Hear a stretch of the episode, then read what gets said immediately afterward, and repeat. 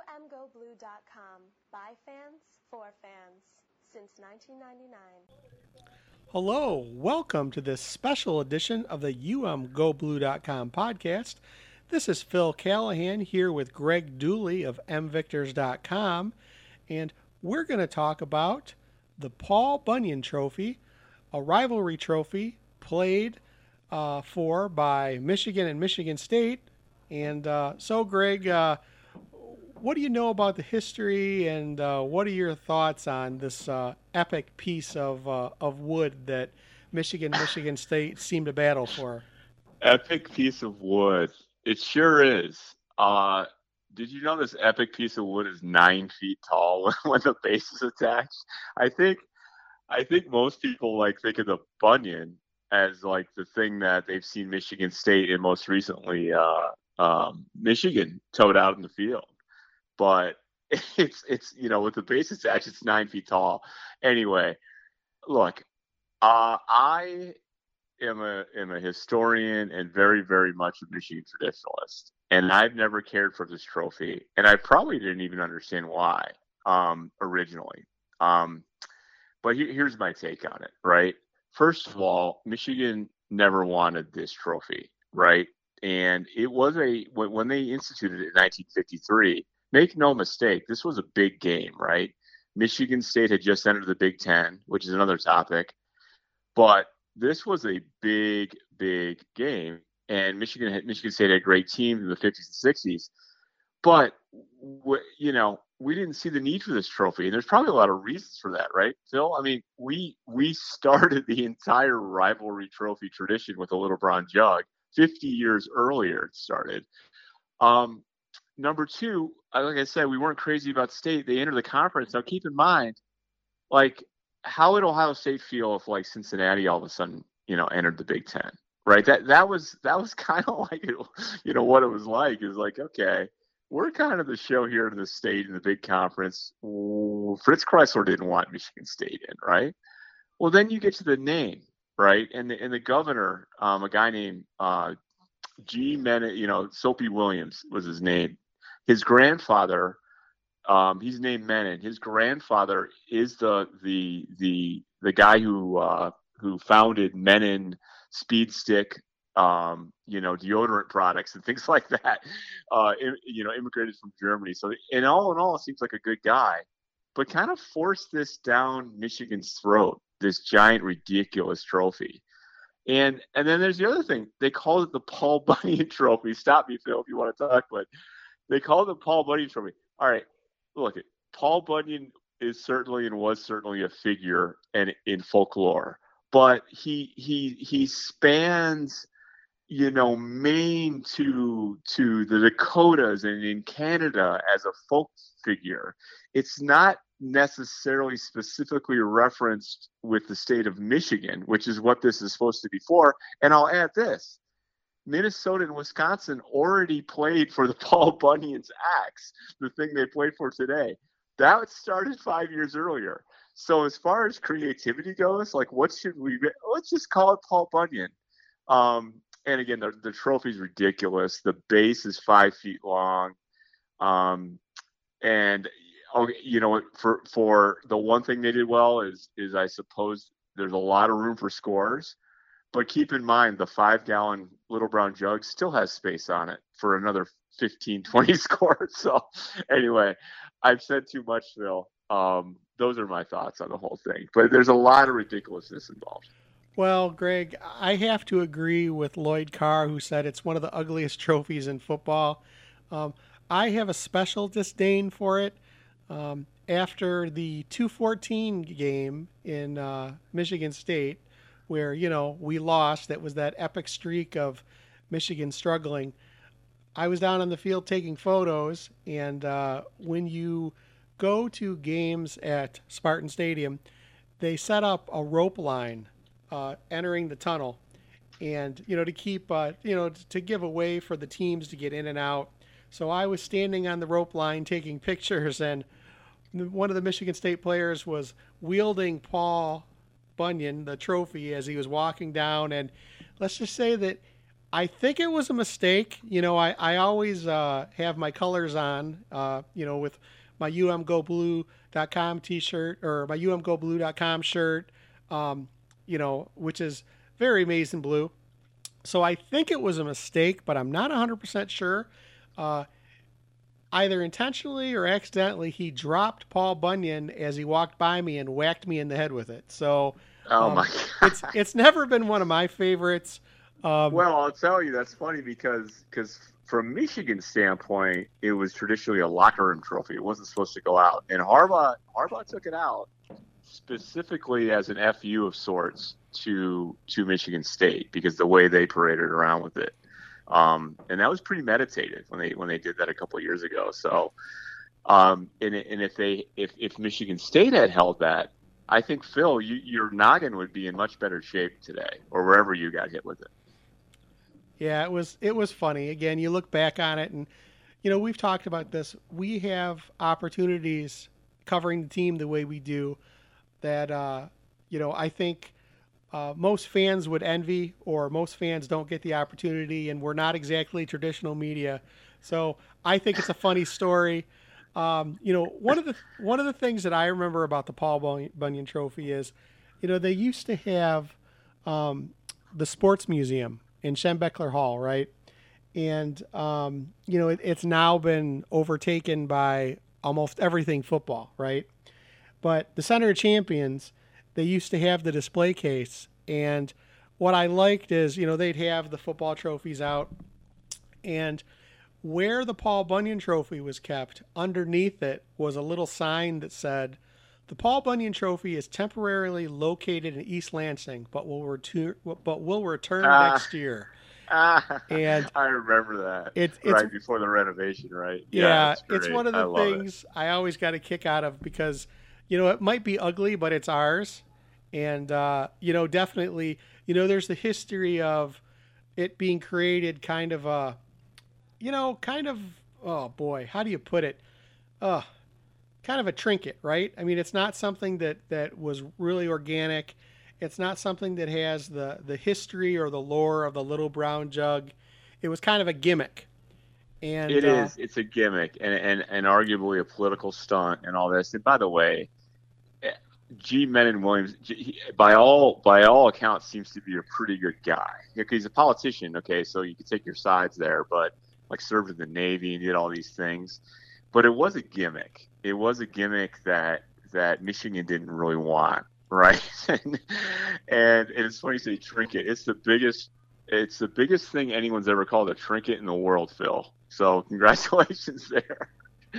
It is odd though. It is an odd thing. But I will say this, that with Harbaugh, you mentioned displaying it. I have a few bones to pick with Harbaugh, historically speaking, and we can get into that. But overall, the guy, you know, for history and respect for history, you know, I don't know. He gets like a B or B plus or something. Okay.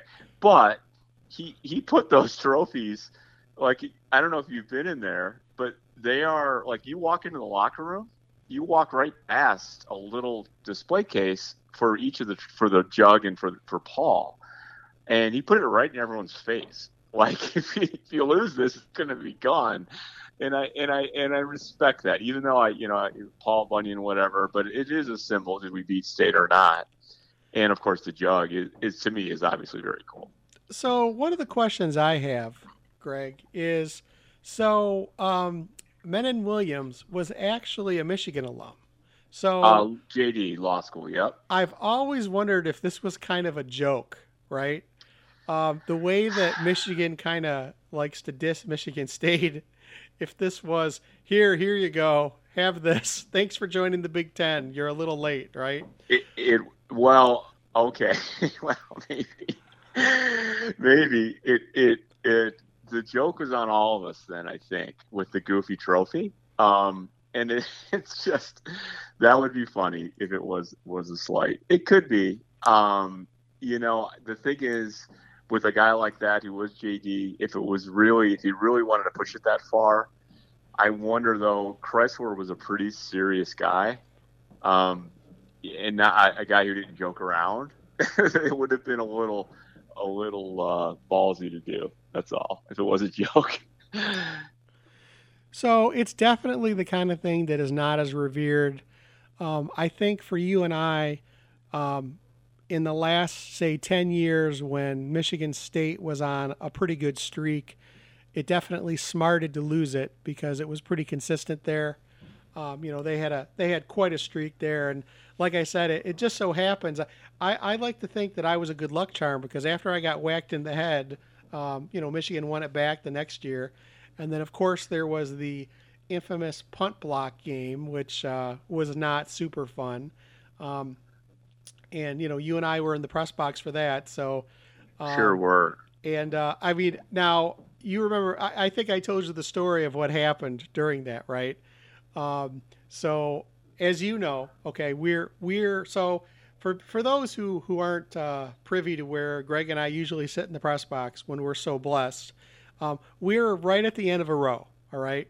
So anybody who has to come in or leave has to walk by us. So, Ira from WTKA was walking out and he said, "Hey guys, who do you think's going to be the player of the game?" So he was walking out to do the post game. Let me just add some context. Ira does a post game show, so he gets out of there as soon as he possibly can to get to scorekeepers to do the post game show. Right? He has to drive there. Yep. So, you know, you guys know traffic. Yeah, go ahead. So, you know, he was heading out to do his post game job, and he stopped, and it was kind of nice. He asked us what we thought, right? So we're all three huddled together talking. You know, well, you know, maybe special teams. They've done really well, right? And literally I looked away from the field and I was looking at Ira, and then you heard this gasp from the stadium. And I turned, and of course what happened, right? Yeah. And I just remember Ira going, "Well, it's not going to be special teams." Yeah. And walked out.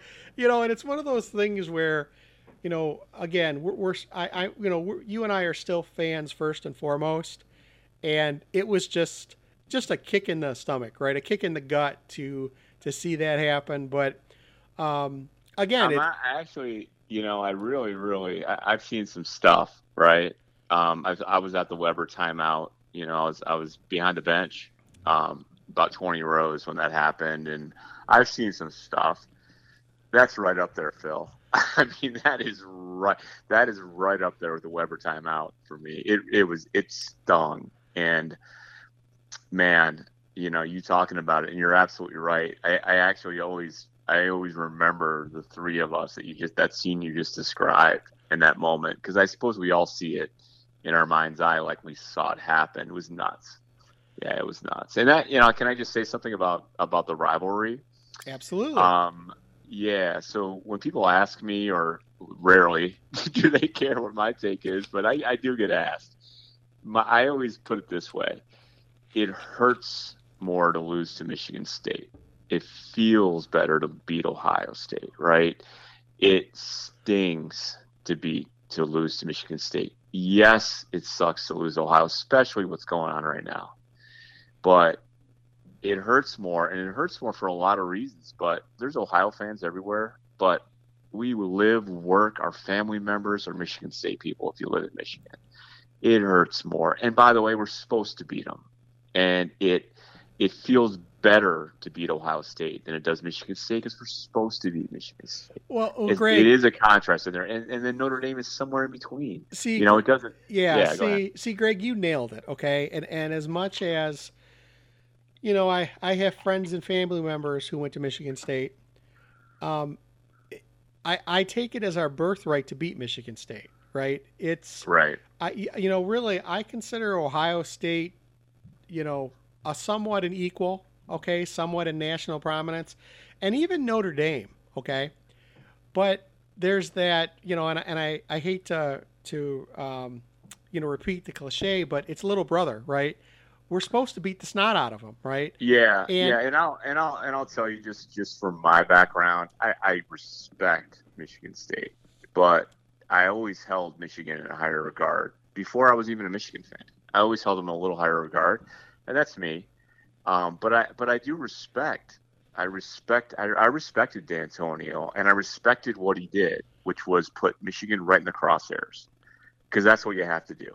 Acting like it's something else, kind of like Rich Rod tried to do, like every game's a game. Yeah, well, there was a lot that Rich Rod did wrong, right? Well, no doubt. But I respect what you put them right in the crosshairs. I think Mel Tucker's trying to do that. It's just awkward at the moment. He'll figure it out. But you have to do that. You have to do that if you stayed. And I respect what Dantonio did. The thing that stings about, okay, again, we've talked about like the sting of when we lose to Michigan State, right?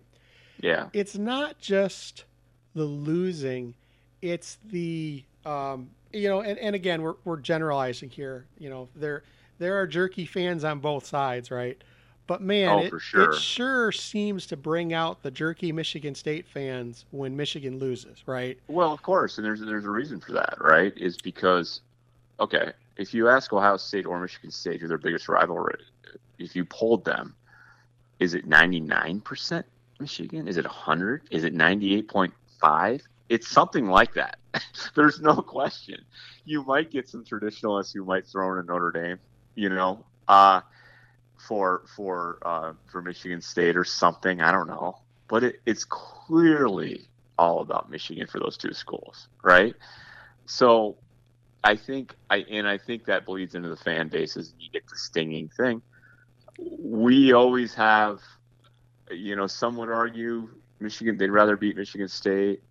Most argue, well, it's Ohio State. So you got pockets of Notre Dame in there for Michigan.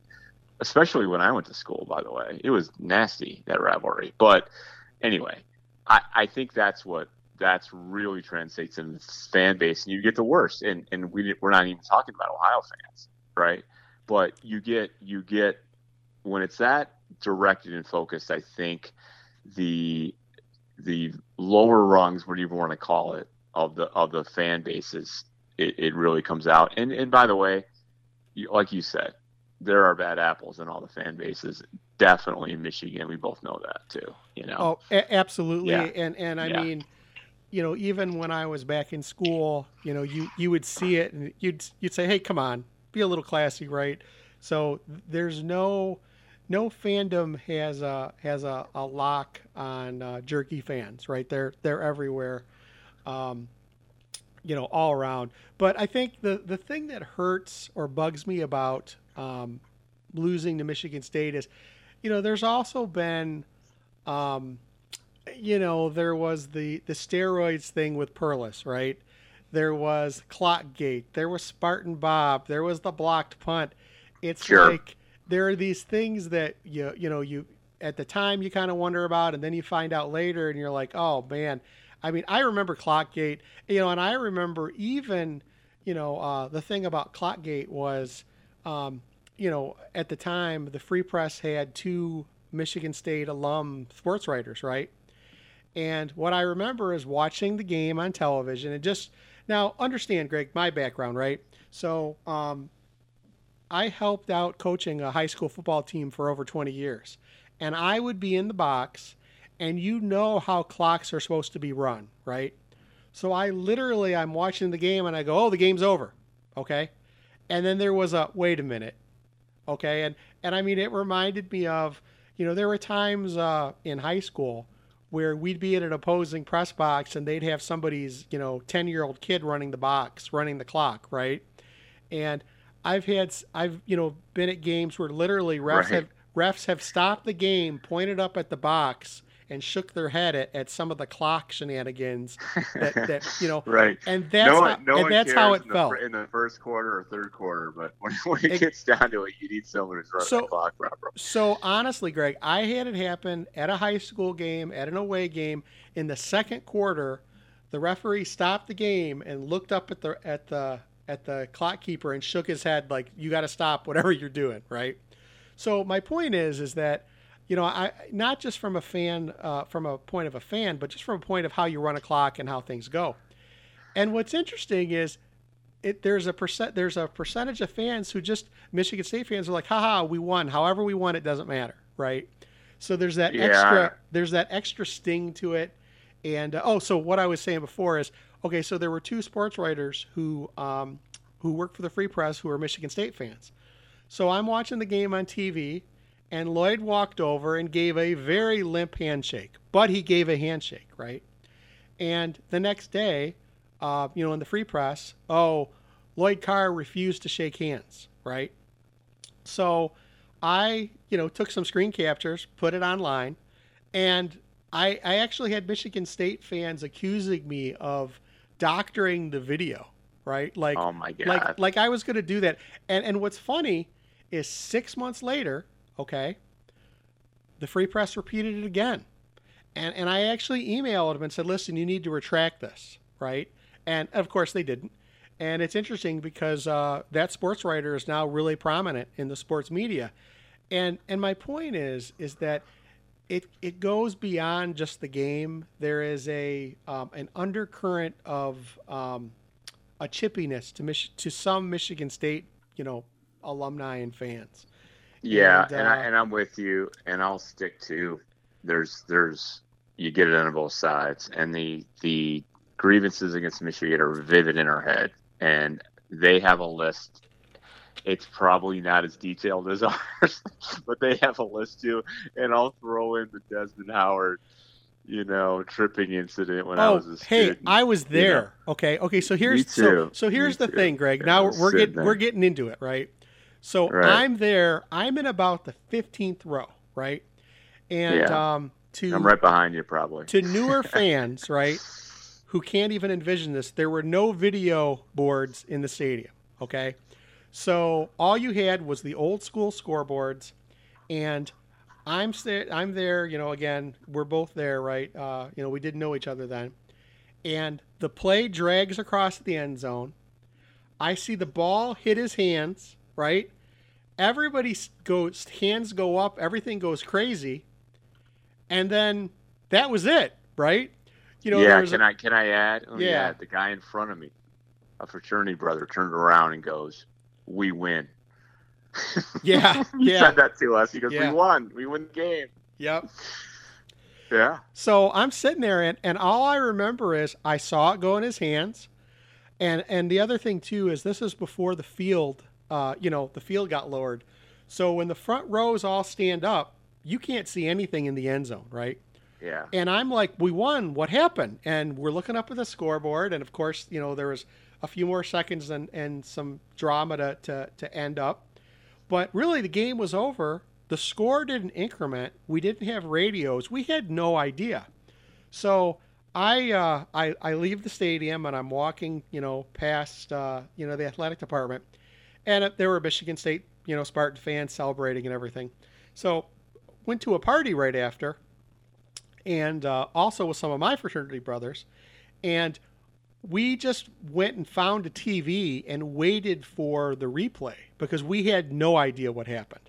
And, you know, again, then there's the article, you know, that was in the Ann Arbor News, you know, a little bit later where the guy admitted it, right? You know, he tackled him. And understand that from a football play, it's exactly what you're supposed to do when you're burnt, right? I mean, I did it myself. You mentioned high school. I was a cornerback, and I did it myself. And they threw the flag, and not in the end zone, but I tackled a guy basically. Well, exactly, because he had me beat. Yep, and that's what you're coached to do, right? But they're supposed to throw the flag, and it's just funny because throw the flag. Yeah, I mean, you look at it, you go, "Oh my gosh," you know, and then it's like I mean, it's funny because I have a page on the website where I do a frame by frame showing it all happening, right? And I actually have a scan of that article, and it's like, yeah, he's telling him, he's like, "Yeah, we got to get out of here. You know, we stole it." Right. And again, that's, I guess it adds spice to the rivalry, you know, but it doesn't make the trophy any more worthy. Right. No. Yeah. It's certainly symbolic. And when there's a trophy, of course, and frankly, it means more to state. And I will say this. I'll say this about the trophy. The best thing that ever happened to the trophy is my buddies at Rivalry Trophy, the guys who make the replicas, they did such a good job with the tiny little replica Paul Bunyan Trophy. Like, it's cool. Like it's the best thing that ever happened to it. You know, and it's so well done that you know, it makes you forget how stupid the big trophy is. And I mean, really, I really think like in it has changed like Michigan people's and their perception of it, because everyone bought that thing and put a Michigan helmet on it and has it in their M den, their shrine or their man cave. And they're like, yep, there's the trophy. And, you know, and of course, Harbaugh, you know, bringing it out in the field as a, you know, really as a shot back at MSU is it has helped as well. But you're talking to a historian, so I never forget. Like Ufer and Elephants, the 1973 vote, you name it, I don't forget, Phil. Oh, yeah, when Michigan State voted against us, yeah, I remember that too. Yeah, it was a Michigan man. And Elroy Hirsch at Wisconsin, who played at Michigan because he, you know, during the war, voted against us. Never forget. So, Greg, we're talking about trophies here. One of the what I think is funny, you talk about the trophies having honored places and less than places of honor, right? In 2006, one of my younger brothers was going to football camp at Michigan, and I stopped into the Center of Champions, and they had just finished, or they were just getting ready to do some photography, and they had all the trophies and all the, I guess, rivalry things out just on a table. I literally walked in and could have walked out with anything. I mean, I remember like looking around going, guys, this isn't right. I mean, there was nobody there. And, I was able to get some great pictures of them, but I always laugh. You know, we talk about when we did the Brown Jug talk, we talked about how the Brown Jug disappeared for a while. Yeah. And, you know, one of the things we didn't mention is how the banner disappeared for a few years, and there was a conspiracy theories on if it was the real banner that was returned or not. But yeah. I always laugh, you know, if I was less honest, I could have cleaned out the Michigan, trophy case, or imagine if, you know, Michigan State or Ohio State people would come in, the shenanigans that could have ensued if somebody had walked out with, you know. And the other thing about it is, I'll tell you that though, Phil, I'd be surprised if the real jug was out. The replica that they have in the museum and they've had is good. I'd like to see your photos, because I'd be surprised if the real one was out, if Falk put the real one out. So what was interesting to me is that one of the trophies was out, was the one that Tom Brady won. Okay. And I could imagine what that would be worth now on the memorabilia market. Well, you know what? That's actually an interesting topic. I shouldn't say actually, that is an interesting topic, because a lot of this stuff is worth a lot of money. When Bacon wrote his book, is it trilogy, or is it, you know, he kind of has four books that kind of go along in time with the program here recently, and one of them was kind of about fandom, and he asked me how much that thing was worth, and I said at least $25,000, the jug. I'd say today that thing's probably worth like closer to $75,000, maybe not 100. Someone would buy it. And then you get into like what the Bentley Library has, and I almost hesitate to say this. They are very, very careful. You've seen there are cases of like people stealing copies of the Constitution and things like that from the National Archives and all that. The Bentley Library is actually very careful, but I worry about stuff like that, because there's so much stuff in there that's so valuable. I mean, you know, contracts signed by Fielding Yost and things like that someone would die to have. So yeah, no doubt. And the Brady stuff, forget it. I mean, and really, even Woodson stuff, and if you're in the NFL Hall of Fame, Hutchinson stuff, you know, to be, yeah. Big time. Well, Greg, this has been great to get together and talk about the ugly piece of wood, and you know, we still want to win it, and hopefully, it will stay here in Ann Arbor for a great many years to come. But this was great. I always enjoy getting together, and go blue. I'd expect it to stay, by the way, just the way we kind of overwhelmed Minnesota. And Michigan State will come to play, but I expect it, and I love it, Phil, anytime. So go blue. Thank you for listening to the umgoblue.com podcast. All rights reserved. Search for umgoblue.com on iTunes. Go Blue.